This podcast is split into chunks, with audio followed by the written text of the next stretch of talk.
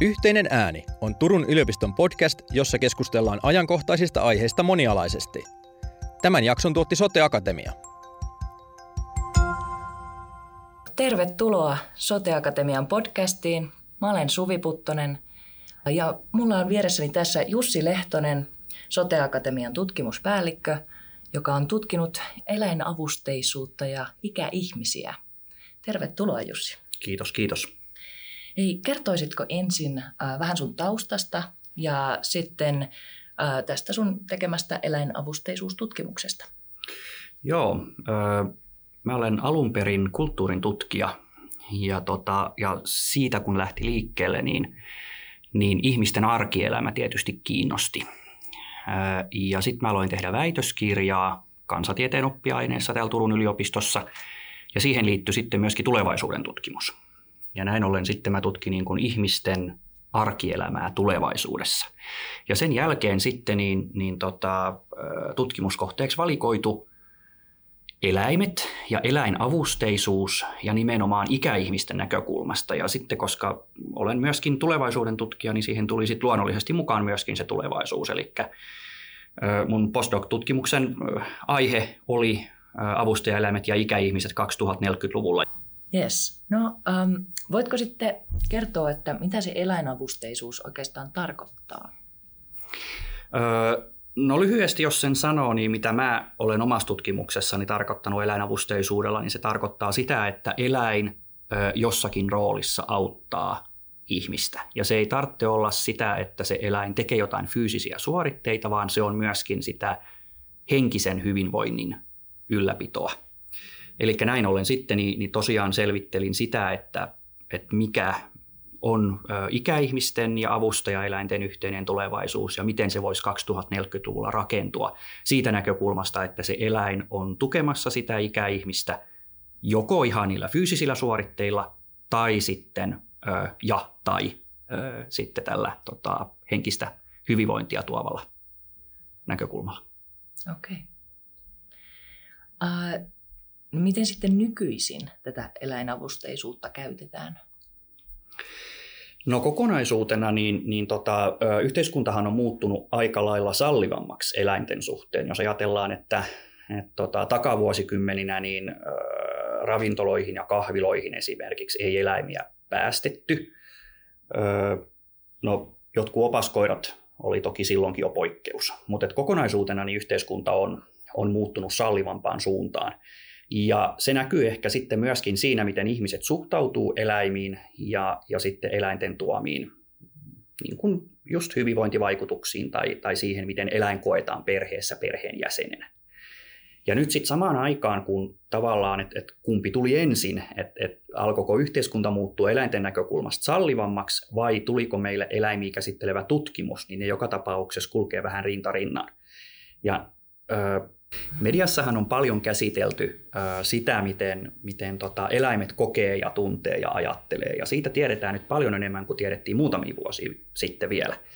Ja tällä hetkellä nyt esimerkiksi tutkijat tietää, että hyvin monet nisäkkäät, niillä on samoja tunteita kuin ihmiselläkin on. Ja ihminenhän on eläin.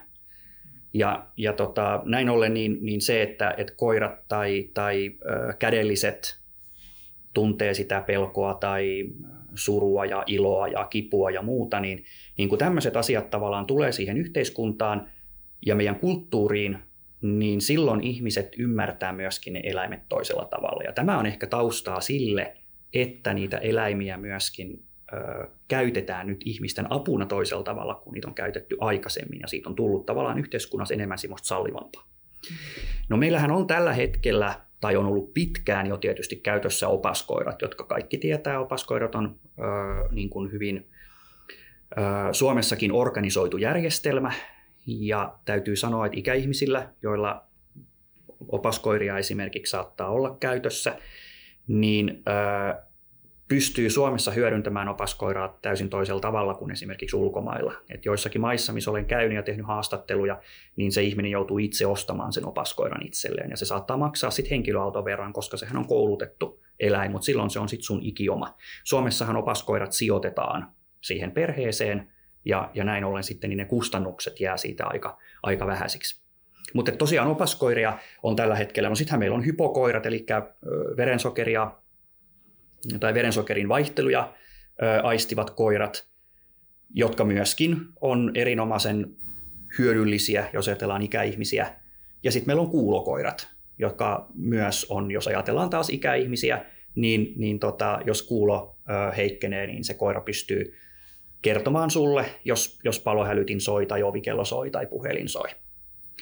No sitten ö, tietysti nämä, nämä tota, lähinnä nyt puhutaan siis koirista, koska koira on kuitenkin elänyt ihmisen kanssa sen vähän tutkimuksesta riippuen 20-30 000 vuotta, ja me ollaan aika hyvin linkitytty yhteen. Eli koira tietää, mitä ihminen tarkoittaa, ja, ja ihminen ymmärtää sen koiran. Niin näin ollen ko- koira on niin kuin semmoinen, mitä eniten ylipäätään eläinavusteisuudessa käytetään, mutta et meillä on myöskin kissoja ja, ja kaiken näköistä mm, frettejä on kokeiltu ja, ja on, on niin kuin erilaisia eläimiä. Mutta sitten jos mennään sinne terapiapuolelle ja, ja ajatellaan sitä, niin silloinhan meillä on esimerkiksi sitä terapiaratsastusta tai me voidaan viedä laamoja ja kanoja esimerkiksi vanhusten palvelutaloihin jossa sitten ne toimii terapiaeläiminä.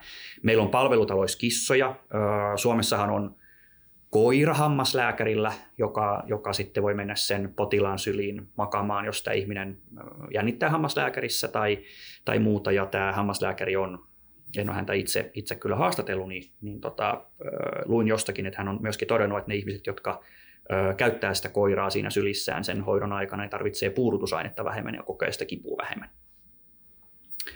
Ja sitten tietysti kaikki nämä halikoirat ja kissakahvilat, eli tämmöisiä on tullut hirveästi. Kirjastojen lukukoirat, jolla, tai, tai nehän käy kouluissa myöskin, jolloin sitten ne, ne tota, lukemaan opettelevat nuoremmat tai hiukan vanhemmat ihmiset, niin voi lukea sille koiralle ääneen ja se koira kuuntelee ja kun se ei anna sitä negatiivista palautetta ja vaikuttaa koko ajan kiinnostuneelta, niin se on silloin se asia, joka kannustaa sitä ö, ihmistä sitten tähän tähän tota, lukemisen oppimiseen.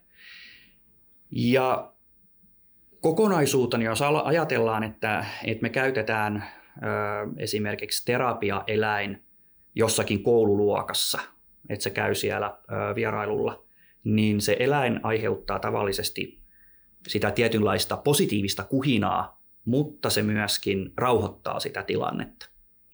Eli silloin, silloin tota, esimerkiksi ulkomailla, kun tein haastatteluja, niin niin yksi ihminen, kenen kanssa keskustelin, niin hän käytti paljon omaa koiransa koululuokissa nimenomaan sitten tämmöisissä isoissa luokissa, joissa oli hyvin monen tasoisia oppilaita, niin tuomaan sitä rauhaa sinne tilanteeseen, jolloin se koira saattoi sitten olla vaikka sen yhden oppilaan kanssa siinä sitten koko ajan.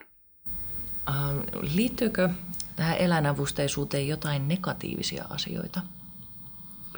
Joo, toki meillä on tota, erilaisia ongelmia ja, ja tota, asioita, joita täytyy ottaa tietysti huomioon sit siinä vaiheessa, kun eläinavusteisuudesta puhutaan. Yksi keskeisin on ehkä allergiat, eli se, että kaikki ihmiset ei voi käyttää apunaan kaikenlaisia eläimiä sen allergisoi, allergisoivuisuuden vuoksi. Ja sitten jos ajatellaan jotain ikäihmisten palvelutaloa tai muuta, jossa esimerkiksi tämmöinen avustajakoira esimerkiksi asuu, niin silloin se vaikuttaa myöskin siihen henkilökuntaan.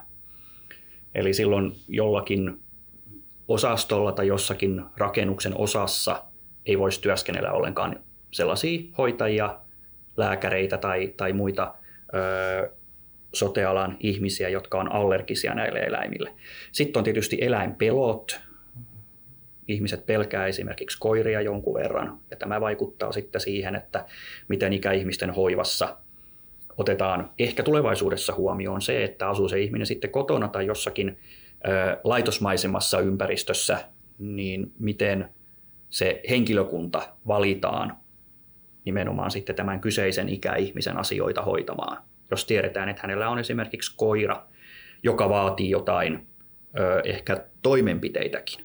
Ja jos nyt mennään tässä jo tulevaisuuteen näissä, näissä negatiivisissakin asioissa, niin niin tavallaan se, että kuinka paljon tulevaisuudessa annetaan ää, sitten vastuuta sen eläimen hoidosta ja sen hyvinvoinnista huolehtimisesta jollekin muulle kuin sille ikäihmiselle itselleen, eli esimerkiksi sitten just nimenomaan vaikka sairaanhoitajalle tai kodinhoitajalle, joka sen ihmisen luona käy.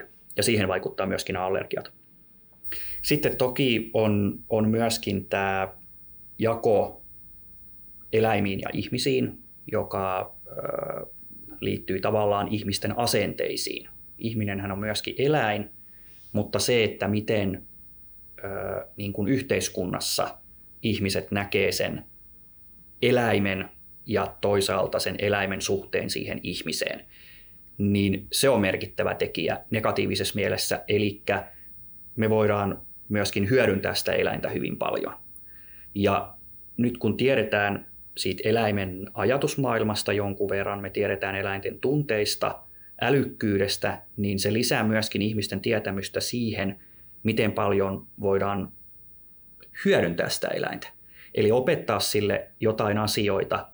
Me tiedetään, että miten me pystytään kouluttamaan mahdollisimman tehokkaasti, miten me pystytään erilaisin keinoin saada se eläin tekemään asioita, jotka ei ole sille luontaisesti hyviä. Ja tämä on tietysti yksi riski, jos mietitään sitä, sitä tulevaisuutta. Eli se eläimen luonnollinen käyttäytyminen on tärkeä tunnistaa ja sitä täytyy myöskin kunnioittaa tulevaisuudessakin, vaikka meidän tietämys eläimistä lisääntyy, niin kallistaa sen enemmän siihen positiiviseen puoleen, että me tiedetään, miten me voidaan auttaa sitä eläintä asumaan ihmisten kanssa versus sitten se, että me hyödynnettäisiin sitä eläintä mahdollisimman paljon. Niin tämmöiset asiat pitää ottaa huomioon. Ja sitten siihen liittyy tavallaan tähän samaan eläinten hyväksikäyttöön se eläimen työaika. Eli jos meillä on vaikka ikäihmisellä avustajakoira, joka on koulutettu vaikka siihen, että, että hän voi poimia sieltä lattialta sitten jotain tippuneita tavaroita ja avata ehkä jotain ovia ja muuta, niin mikä on tämän eläimen työaika, kun se asuu 24 tuntia vuorokaudessa sen ihmisen kanssa. Eli siihen pitäisi myöskin kiinnittää huomiota. Ja jos meillä on joku ö, halikoira tai lukukoira tai muu, niin silloin se koiran ohjaaja tai poliisikoira, niin, niin näillähän on ohjaaja, joka seuraa sen koiran tai eläimen työaikaa tai poliisihevosilla. Työaikaa seurataan ja, ja sille eläimelle taataan semmoinen rauhallinen lepoaika joka päivä. Ja koira esimerkiksi niin, niin vaatii sitä lepoa pitkin päivää. Ja näin ollen esimerkiksi, jos meillä on jossain tilaisuudessa koira mukana, niin esimerkiksi jossain koululuokassa, niin sillä koiralla voi olla semmoinen oma peti tai viltti mukana, ja se tietää, että kun se menee sinne, niin silloin sinne oppilaat ei saa mennä. Et se on kerrottu, että sekä koiralle että, että sit oppilaille, että se on semmoinen turvapaikka se, se tyyny. Mutta tämmöisiä ö, negatiivisia näkökulmia liittyy eläinavusteisuuteen ja se vaatii ihmisiltä kuitenkin aika paljon, että me huomioidaan se ö, tietysti sekä lainsäädännön tasolla, mutta myöskin ajatellen sit eettisiä näkökulmia ja sitä, että miten paljon sitä eläintä oikeasti hyödynnetään. Et mähän olen saanut ö, myöskin negatiivista palautetta tästä tekemästäni tutkimuksesta just sen vuoksi, että kun mä teen sitä tulevaisuuden tutkimusta ja mä teen tulevaisuuden skenaarioita, vaihtoehtoisista tulevaisuuksista 2040-luvulla, niin jotkut on kritisoinut sitä siitä, että mä osoitan, miten sitä eläintä niin kuin hyväksi käytetään tulevaisuudessa. Ja tavallaanhan se pitää paikkansa, että mä nimenomaan osoitan sitä, mutta kun tulevaisuuden tutkimuksen ajatus on se, että me rakennetaan erilaisia vaihtoehtoisia tulevaisuuksia ja sitten niistä valitaan joku, mihin tähdätään ja joku tulevaisuus voisi taas tuntua sellaiselta, että sinne ei missään tapauksessa haluta. Niin silloin me tiedetään etukäteen jo ne toteutumiskelpoiset tulevaisuudet, että me voidaan torjua joitakin tulevaisuuksia. Ja toki tulevaisuuden tutkimuksessa täytyy myöskin se ottaa huomioon, että yhden ihmisen positiivinen ja hyvä tulevaisuus on sitten toiselle huono tulevaisuus. Tästä päästäänkin kätevästi takaisin tähän sun tutkimukseen, eli, eli tota, kiinnostaisi tietää, mitä menetelmiä sä käytit tämän asian tutkimisessa. Joo, ö, olen tosiaan siis alun perin kansatieteilijä ja kulttuurin tutkija ja, ja siihen koulutuksenhan kuuluu havainnointi ja haastattelu hyvin merkittävänä menetelmänä. Ja näin ollen niin tässäkin nyt sitten kun lähdin tätä tulevaisuutta selvittämään, niin käytin tosiaan haastattelua jonkun verran havainnointia, hyvin paljon tein niitä haastatteluja. Sitten mä käytin ihan tulevaisuuden tutkimuksen puolelta tulevaisuusverstaita. Mä pidin muutaman tulevaisuusverstaan, jonkun ulkomailla, jonkun Suomessa, suomeksi ja englanniksi. Ja sitten mulla oli tämmöinen FAR-menetelmä, eli tein tulevaisuustaulukon ja sitten rakensin sen pohjalta tulevaisuuskuvia ja sitten siitä edelleen vaihtoehtoisia tulevaisuusskenaarioita. Ja tota, tulevaisuusverstashan on menetelmänä sellainen, että siinä on ö, mukana, tai mulla oli siinä mukana ihmisiä, joista osa oli eläinalan asiantuntijoita. He saattoi olla terapia eläinten kouluttajia tai heillä oli itsellään terapiaeläin. Sama juttu oli haastateltavissa esimerkiksi sitten, että mulla oli, oli tota eläinalan asiantuntijoita, mulla oli eläinsuojelun asiantuntijoita mukana ikäihmisten puolelta, mulla oli eläinlääkintää, eli pyrin hyvin laajasti kartottamaan tätä.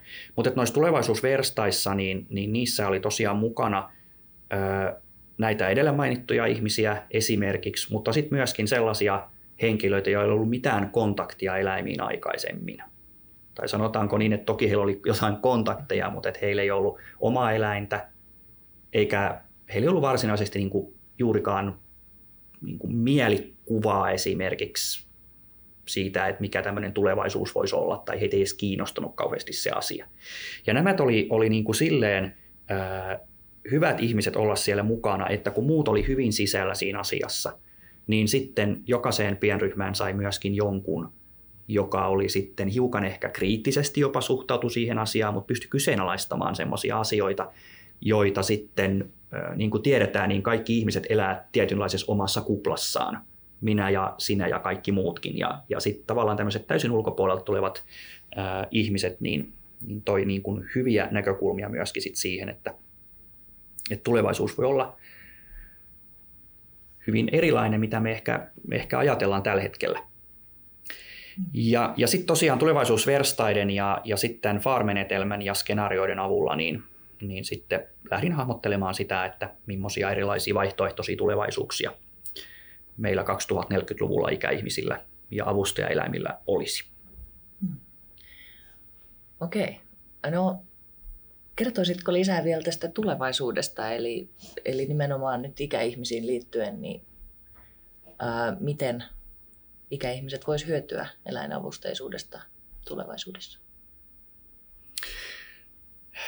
Joo, no tota noin, niin, tämäkin on aika monitahoinen juttu, just nimenomaan, että, että jos me ajatellaan pelkästään sitä kahtia jakoa, että tekeekö se eläin nyt jotain fyysisiä toimenpiteitä siellä kotona, tai onko hän vaan läsnä sen ikäihmisen elämässä ja, ja tuottaa siihen sit sitä semmoista henkistä hyvinvointia. No joka tapauksessahan tiedetään, että yhteiskunta teknologisoituu kovaa vauhtia. Meillä on paljon erilaisia välineitä tällä hetkellä jo ja, ja kehitetään koko ajan uusia, jotka on auttamassa sitä, että ikäihmiset esimerkiksi pystyy asumaan siellä kotona. Meillä on älylattiaa ja seinää ja automaattia ovessa ja laitteissa ja, ja etäseurantaa ja vaikka mitä. Mutta tosiaan niin, niin tulevaisuudessa, jos me nyt koirasta esimerkiksi puhutaan, niin koirahan voi toki asua tämän ihmisen kanssa, auttaa niin kuin nykyisinkin näiden pudonneiden tavaroiden nostamisessa ja koira voi sytyttää valoja, sammuttaa niitä samalla tavalla kuin nytkin.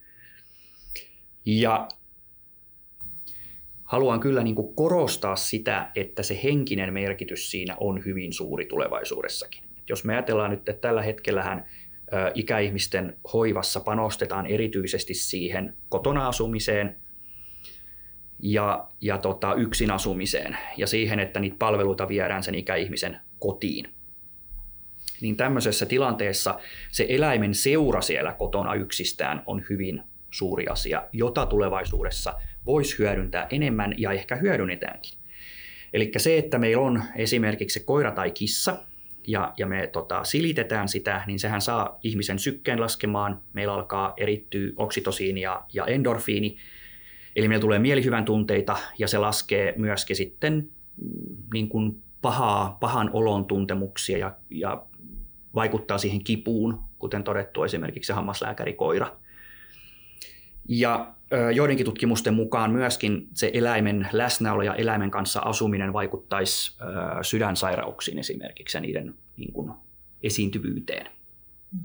Eli tämmöisiä asioita, jos ajatellaan henkisellä puolella, mutta sitten sen eläimen läsnäolo vaikuttaa siihen ikäihmiseen positiivisesti sen liikkumisen kannalta.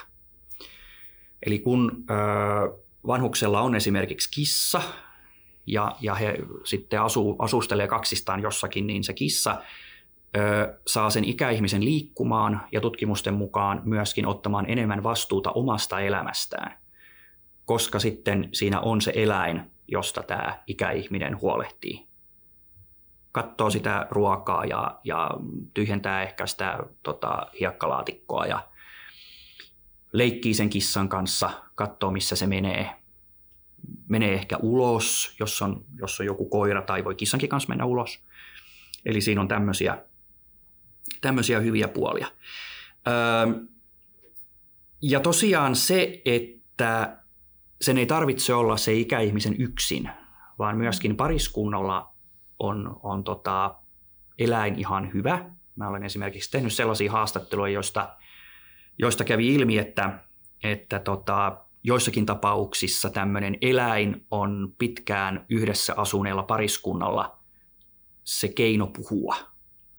Eli toisin sanoen, jos, jos ajatellaan, että ei välttämättä päästä liikkumaan hirveästi ulos, ollaan oltu ehkä naimisissa 60 vuotta, keskustelun aiheet voi olla vähissä, toinen voi käydä vähän hermoille, niin esimerkiksi sitten mulle kerrottiin, että se keskustelu kulki tämän eläimen kautta.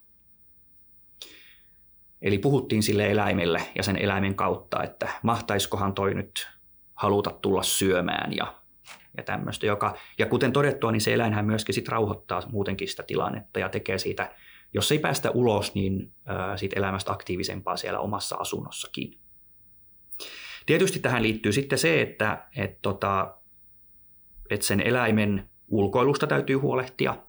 Jos meillä ei ole ikäihmistä, joka pystyisi itse kauheasti liikkumaan tai menemään ulos, niin meidän täytyy miettiä erilaisia tulevaisuuden vaihtoehtoja sille, miten sen eläimen ulkoilutus esimerkiksi hoidetaan. Ja koiralla, kissalla tämä voi onnistua esimerkiksi ihan itsenäisesti. Meillä voi olla, mä olen joskus hahmotellut sellaista tota, rivitaloa, missä on yhteinen takapiha ja niiden kaikkien takaovesta on sitten luukku ulos, josta se eläin pääsee sitten myöskin tapaa sen kavereita sinne takapihalle, kun haluaa mennä. Ja sitten meillä voi olla älypanta, joka kutsuu sitten sen koiran jollain äänimerkillä sisään, että kun sitten halutaan, että, että se sieltä tulee. Ja, ja sitten kun siinä pannossa on myöskin siru, niin sitten se varmistaa sen, että siitä luukusta ei sitten kulje kukaan muu kuin tämä kyseisen talouden koira, eikä sitten se tuo sieltä sen pestistä mukana. Hmm mukana sinne kupille syömään. Tai sitten yksi tulevaisuuden vaihtoehto voi olla se, että, että tota, ikäihmisillä, joilla on avustajaeläimiä, niin se vastuu siitä eläimestä siirtyy sen ikäihmisen omaisille. Tai sitten meillä voi olla maksullisia kaupallisia palveluja, jotka hoitaa sen eläimen ulkoilutusta. Tai meillä voi olla seuroja ja yhdistyksiä, jotka hoitaa sitä nyt jo toki meillä on tätä toimintaa, mutta että jos ajatellaan tulevaisuudessa, jos, jos eläinavusteisuus yleistyy nykyisestä huomattavasti, niin silloin tämmöiset tavallaan ongelmat ö, tulee ottaa huomioon ja, ja niihin varmasti kyllä sitten ehkä löydetään myöskin ratkaisuja kehittämällä tätä nykyistoimintaa, mitä meillä on. Joo.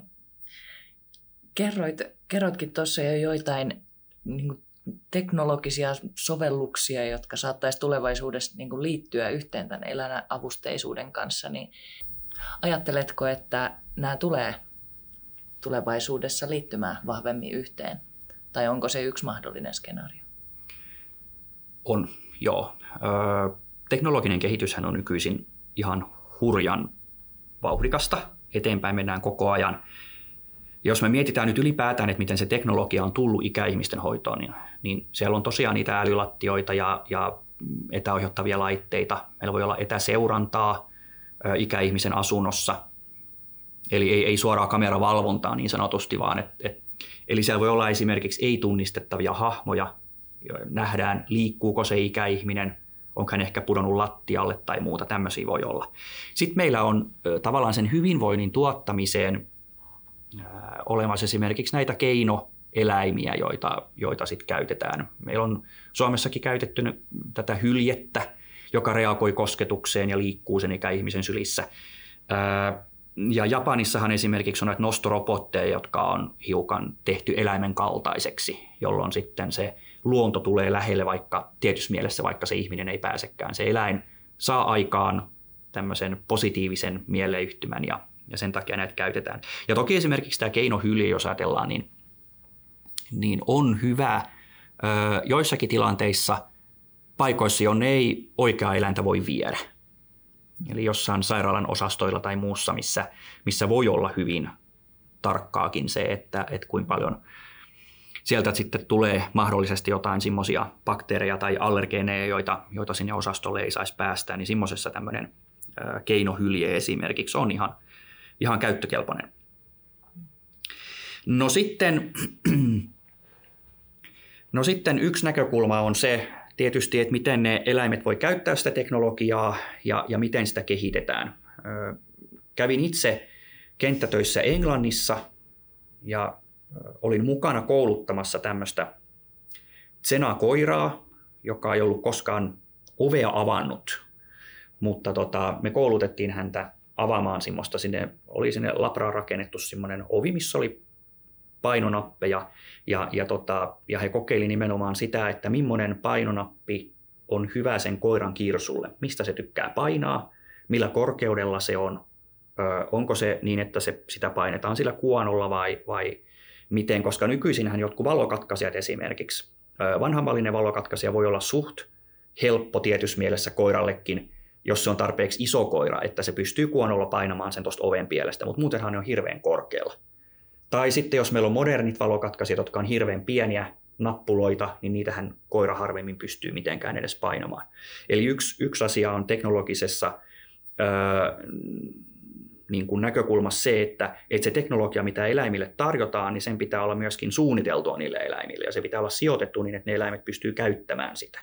Tai joku ö, etäseuranta esimerkiksi tai, tai muu sellainen. Meillä voi olla lattian rajassa ö, esimerkiksi joku älyseinä, missä on eri sektoreita ja me opetetaan, että se koira ö, tietyn tilaisuuden tullen painaa jotain tiettyä kohtaa siitä. Tarvitaan apua, ikäihminen on tippunut lattialle tai muuta.